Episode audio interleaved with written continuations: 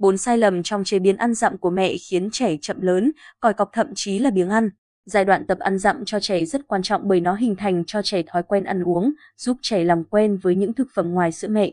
Nhiều mẹ cho rằng việc chế biến ăn dặm cho trẻ rất đơn giản, chỉ cần nấu bột, nấu cháo nghiền nát ra miễn sao trẻ ăn nhiều là được. Chính suy nghĩ này đã khiến nhiều mẹ mắc phải sai lầm trong quá trình chế biến ăn dặm cho con. Chế biến không đảm bảo vệ sinh. Đường ruột của trẻ còn khá yếu nên việc chuẩn bị đồ ăn cho trẻ yêu cầu vệ sinh cao. Mẹ không nên trộn lẫn thực phẩm sống với thức ăn chín trong quá trình chế biến. Mẹ cũng không nên dùng dao, thớt vừa thái thịt sống chưa rửa sạch để cắt thức ăn đã qua chế biến. Trước và sau khi nấu nên rửa tay để đảm bảo vệ sinh, tránh cho trẻ các bệnh về tiêu hóa, đường ruột.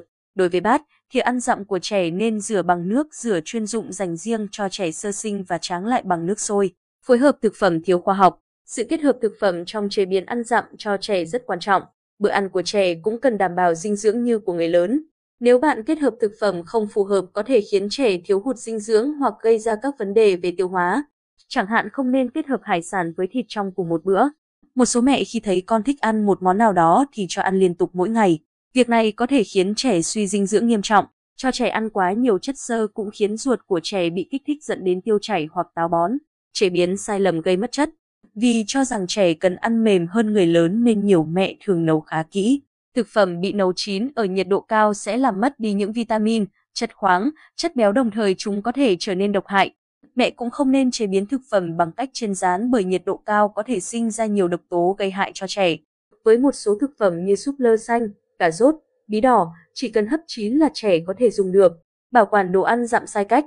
Nhiều mẹ thường nấu đồ ăn dặm một lần rồi bảo quản trong ngăn đá tủ lạnh để dùng cho cả tuần. Tuy nhiên, mẹ cần lưu ý không bảo quản thực phẩm chín cùng với thực phẩm sống, không cấp đông lại thực phẩm sau khi đã giã đông hoàn toàn. Mẹ cũng không nên dự trữ sẵn quá nhiều đồ ăn vì thực phẩm bảo quản trong tủ lạnh sẽ bị mất dần dưỡng chất. Ngoài những sai lầm trong chế biến ăn dặm cho trẻ như trên thì nhiều mẹ cũng mắc phải sai lầm như cho trẻ ăn dặm từ trước khi trẻ 6 tháng tuổi, cho trẻ ăn mắm muối ngay khi mới bắt đầu ăn dặm, cho trẻ ăn quá nhiều.